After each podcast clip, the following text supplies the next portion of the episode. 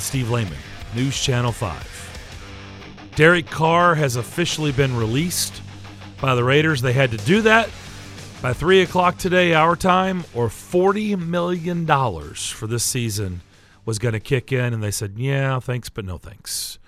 So there's a whole lot of people trying to put Derek Carr in New York with the Jets or even talking about here with the Titans. Steve, what do you think about Derek Carr? I, I feel like he's kind of like Ryan Tannehill Yeah. in a lot of ways. He's a, he's a guy that has the ability to put up some big numbers. He has sort of all the tools that you want as a quarterback, but hasn't consistently delivered in the NFL. That, that's that's my short, succinct take on Derek Carr. Yeah, I, I, I'm with you. I just feels like a little bit younger version of Ryan Tannehill, right? Yeah, and and for the people who are perhaps trying to link him here in Tennessee, thinking the Titans need some sort of upgrade, I don't think that's really an upgrade. I, I mean, and, and part of that too is we know at least Tannehill fits in what the Titans' offenses look like, at least in the past. And it doesn't sound like it's going to be some sweeping overhaul of the scheme. Maybe some adjustments, maybe a little bit more tempo, maybe a little bit more explosive passing element. Maybe that's the goal. But I still think this is going to be a football team built around the run and built around Derrick Henry and then the play action passing game. And Ryan Tannehill has proven in his time here that when healthy and with some time and any amount of weapons around him, he can be pretty effective in that. So if your move is to go to a guy like Derek Carr, I don't understand it because I, I don't know if you're upgrading at all there. I think if you're making a quarterback move and you're the Titans right now, which I don't really think they're doing, I think you're going after an enormous free agent type name, you know, not to put fuel on the fire, but it would have to be an Aaron Rodgers type guy. Or you're going into the draft because you think one of these guys at the top is a difference maker and a franchise changer. And so you trade up or, or you position yourself however you feel accordingly to get one of those guys if you believe in them. But uh, those are the only moves that make sense to me if you're going away from Tannehill this year. You know, we knew that Jon Robinson was obviously all in on Ryan Tannehill. All in. Mm-hmm. What we don't know is how Ran Carthon feels about Ryan Tannehill. That's what we don't know. Yeah, we don't know that, and frankly, we probably don't even have the complete picture of what Mike Vrabel thinks either. You know, he he likes Ryan Tannehill, and I think he thought he was a fine quarterback in the system. But do we know the true dynamic between how much Jon Robinson liked him and perhaps had the final say on that matter versus Mike Vrabel being in complete agreement, or yeah, we can, we can win with this, or sort of begrudgingly going forward with it. We don't really know that. My, my hunch is it's it's somewhere closer to the the front half of the the options there. I think he likes him. I think he thinks he can win with him. He just needs the pieces around him. But we don't know that for sure. And so as we head into this off season, that's going to be something that we're certainly going to have to look at. Don't want to drudge up an old topic, but you know it is Sports Talk Radio, so here goes. I spent that whole summer saying they should go get Tom Brady. He's leaving the Patriots. He is going to leave the Patriots, and the Titans need to be in that game. Obviously, he didn't come here. He picked Tampa. He did leave New England, but I do wonder, kind of what you were just talking about. You know, as the longer Jon Robinson's been away, right? We kind of we're trying to piece together really that relationship and that dynamic, right? Because for a long time it was like, oh, they're in lockstep and you know they think alike and they're you know they're attached at the hip, and then the more we you know evaluate the situation, the more he's been gone. I'm not so sure that is the case, and I do wonder. Like I said, Jon Robinson was all in on Ryan Tannehill. That was apparent. But I do wonder, to your point about how does Mike Vrabel truly feel about Ryan Tannehill, I wonder if he was secretly behind the scenes going, "Hey, Jon, you know, I mean, what what about Tom? I mean, I, I'm just telling you, I've heard he's leaving. Well, what about Tom?" And Jon's like, "Ah, we got our guy. We're not gonna mess with that." You know, I do wonder if that a, a conversation like that ever took place where Vrabel was actually lobbying for Brady, and J. Rob was like, "Nah, we got our guy. We're not fooling with that." It's a great question, and it absolutely might have happened somewhere there. I will say this: I think we're probably making too much of the rift between Robinson and Vrabel because I really don't think there was one. Uh, they may not have seen eye to eye on every single thing that happened, but I don't think there was some growing tension in that building between these two guys who were just diametrically opposed on what they thought the roster was going to look like. So I think in some ways too much has been made of that. And I, I also would say that if Vrabel had that conversation or kind of gave him the elbow that hmm, maybe we should kick the tires on the Brady possibility, once they decided to go away from that, I don't think he was looking back in the rearview mirror like longingly for Brady. You know, I think he thought, okay, that's fine. This is the direction we're going to go. We can win with Ryan Tannehill. And oh, by the way, Ryan Tannehill's numbers in 2019 heading into that offseason when they were trying to make that decision were as good as any quarterbacks in the league in the 10 games that he started in the regular season. And then he got him to the AFC Championship game.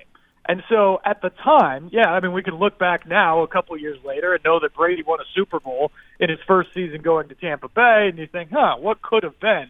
But at the time, it looked like Tannehill was the perfect fit here in Tennessee, and the Titans were on the ascension, and, and they were just going to be right there in contendership for the next couple of years. And frankly, they were. I mean, they came back and they were a division champion and had a home playoff game, and then they were the number one seed and another home playoff game. And obviously, we know how the playoffs themselves turned out, and that probably colors how everybody views Ryan Tannehill. But at the time, it was a much more interesting decision than I think we maybe make it out to be right now.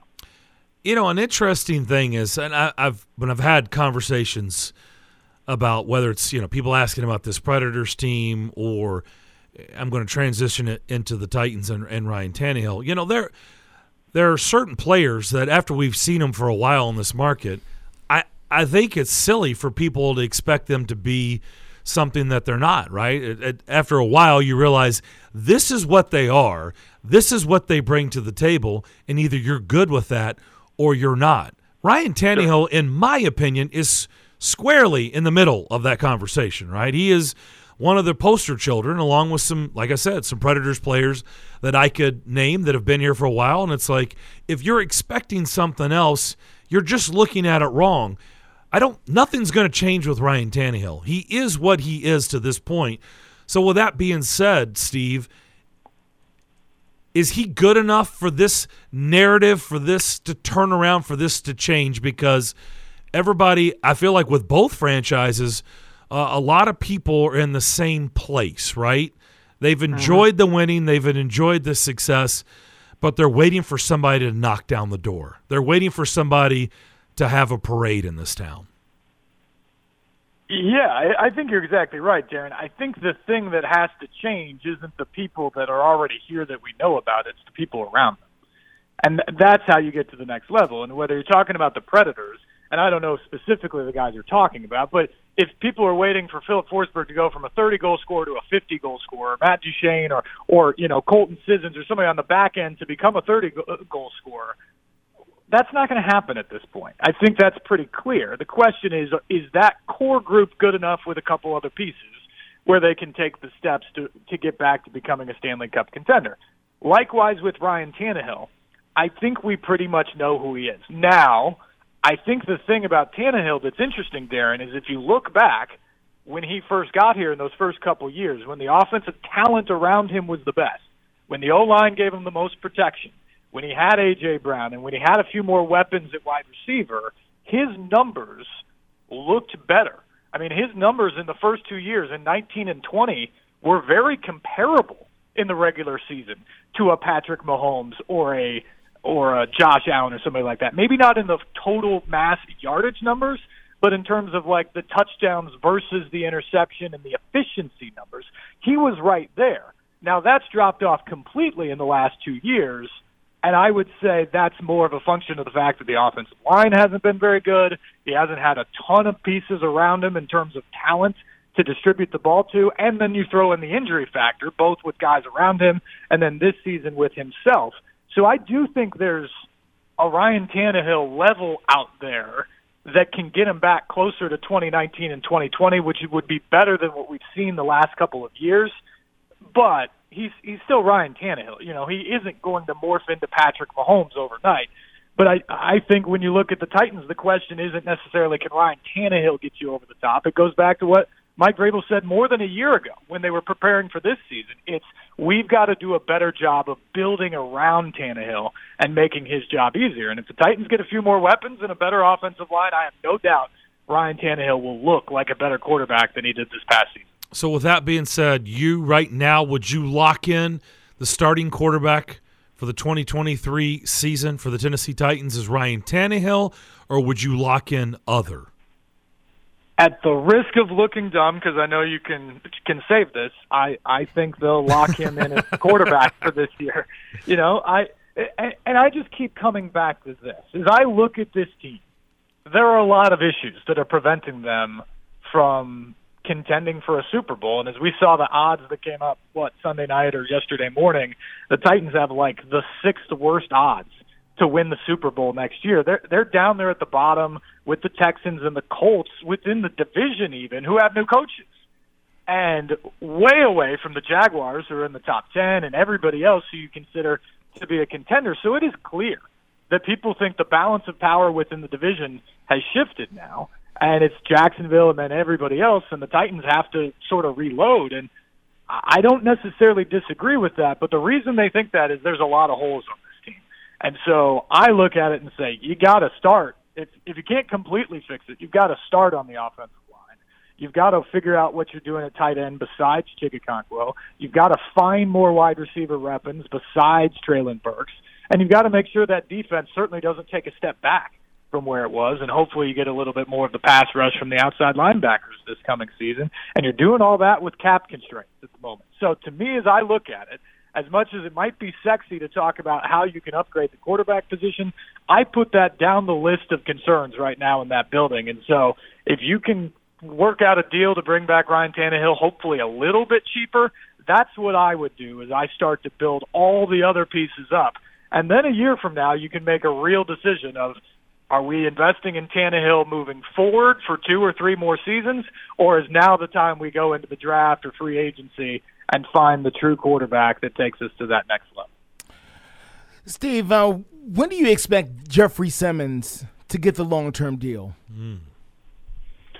It better happen this offseason. I, I think that's the goal on both sides, Justin. They they both seem to want to get it done. They want to get it done here, and I don't think you want to get into next season. I know certainly the Simmons camp doesn't. So I expect it to happen. My guess, just knowing how those things go, I wouldn't be surprised if it's July, yeah. pushing training camp before we actually get to that moment. I I don't think you're going to see any movement on that in the next couple of weeks, and a couple of reasons for that. I mean, one, Ran Carthon's got to sort of execute his offense or his, his off-season plan first and foremost, whatever he's thinking right now. You know, free agent lineman or free agent wide receiver, and then address the line in the draft. Whatever he's thinking, he has to execute that plan over the next few weeks and figure out who's going to get cut and all those sort of things. So I think that happens first and foremost, and you get a feel for where your cap space is going to be. Once you get to that place and once you get through the draft, then I think you have the real serious conversations with Simmons. But even then, I think there's probably jockeying and negotiating back and forth between the two sides. And then you get to July, and you start counting down the days of when you're going to be on the field and where you're going to be in training camp and getting ready for the season. And I think that's – when the rubber generally meets the road and you start to see some real progress. So if I had to give you a time, I bet you're looking at July 20th, 25th, maybe even August 1st before you get a deal done. But I do think they'll have a long-term deal done for Jeff Simmons before week one of next season. Yeah, we'll be watching mini camp and all that like we have in years past. Oh, is he going to show up and what is he going to? Okay, um, is he going to have a hold in? Yeah, yeah. Were you surprised to see Todd Downing hired again? no, because he's an NFL coach, and those guys get recycled about as much as your pop cans in the back room there mm. at the hmm. radio station. So I'm not surprised by that. At the same time, I am a little bit surprised that he was hired as the pass game coordinator because I don't think anybody would say that the last two years passing here in Tennessee have been stellar. And so, boy, is that an interesting duo that you've got there in charge of the Jets offense right now. Robert Saleh really, really putting all his eggs in the basket of Nathaniel Hackett and Todd Downing. I, I don't know if that's a wise move or not, but Robert Saleh knows more football than I do, so so I trust he knows what he's doing. You also have Keith Carter there, so apparently not everybody thought the Titans' offensive influence of the last couple of seasons was complete poison because he's going in that direction at least. But we'll see. We'll see what happens. I don't think Todd Downing is a complete moron when it comes to football. You know, I I think he's got some skill. He he's been promoted multiple times around the NFL. He's stuck around the NFL. I think there's some people who think he knows some things about what's going on. But certainly it didn't work out well here, and there's going to be some pressure on both him and Nathaniel Hackett because they're going to be in roles that are kind of do it or lose it, if you will. You know, if they don't have success there, what's the next stop for Yeah. either one of those guys? And so now they both have to. What do you make of Taylor Lewan being Taylor Lewan? Uh, you know, and when I say that, I think you understand what I'm saying, good sir. Sure. Uh, you know, Taylor talking, I expect to be released, you know, and all this other thing that's going on. Um, you know, and we're going to continue to watch this as long as it exists, as long as it hangs over our heads here. The Taylor Lewan is still the left tackle for the time being until the Titans decide to make a move, and we don't know when that is going to be. And I don't know if, if Taylor Lewan knows when it's going to be, unless there's some some date here I, I'm not picking up on. Yeah, I I mean, I think it's going to happen sooner rather than later. But uh, what I make of Taylor Lewan is that he's got a brand as much as he has a football career. Yeah. and so he likes to be out front and center. Uh, you know, he's um, in Montana doing whatever the heck he was doing a couple weeks ago, and he's been at college football bowl games and Super Bowl week, and he he sells himself, and I, I don't begrudge him for that. That that's great, and frankly, that may be a more lucrative career for him post football than anything he did on the football field. And he was a really good football player. The question is just now, after two knee injuries in three years in year nine, can he still be a really good football player for you? And at what price is he willing to try to be that guy? Because he's not going to get top dollar left tackle money from the Titans or anyone else at this point. And so, how badly does he want to keep playing football or chase a championship ring? Any any of those things? Uh, we'll find out, and that's what we don't know, and only Taylor can answer. And from what he's written, Justin, and even said on his podcast, I'm not sure he completely knows that. No, he I sounds conflicted to I me think as he's well. Wrestling. I think he's wrestling with it right now. You know, would he want to come back and play for a few million dollars for somebody? Uh, would no. he want to come back to Tennessee and play for a few million? I, I don't know. My guess is no, but we'll find out with that. But based off of what he's supposed to get paid next season, there's no shot he's coming back. Could they work out something and say, as we try and rework this entire offensive line, we're betting on the odds that you don't get hurt again and you can be better and help us kind of solve this together for a year, maybe that could work.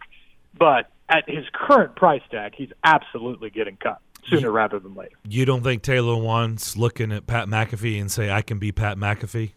You know Taylor Wan is looking at Pat McAfee and say, I can do that. And I'm just and I'm a left tackle and he was a punter. And he's making millions doing this. So anybody who thinks that he's going to come back for a couple million dollars is literally they've lost their mind because he can sit on a bus and make a couple million dollars and not get hit and not get injured. And I think when you're doing all the stuff he's been doing to me, guys, and you may disagree, it's fine. It's just my my two cents.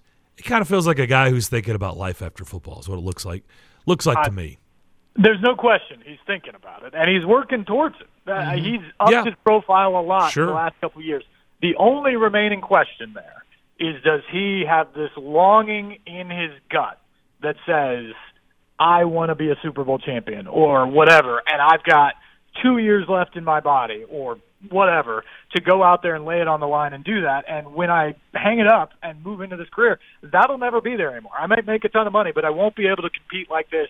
I won't ever to be, be able to call myself a champion. That's the thing I wonder in there. My hunch is it's not burning more than his desire to go out and be that huge brand, but I don't know that for a fact. And so that's what we'll find out. And and frankly, it may be what Taylor's about to figure out for himself over the next couple of months. No doubt. Uh, good win by Belmont on Saturday. What host a game tomorrow night? Yep, the Curb at home tomorrow Center. night against Evansville, then a huge one at first place Drake coming up on Nice. Sunday. Still a shot to win the conference in Hmm. his first year in the Valley. Nobody thought that was possible. but they're going to have to play really well here down the stretch. Yep. Steve enjoyed it as always. Appreciate it. Have a great week, and we'll talk to you soon. You guys too. We'll talk soon. Steve Layman, News Channel 5. Good stuff from him.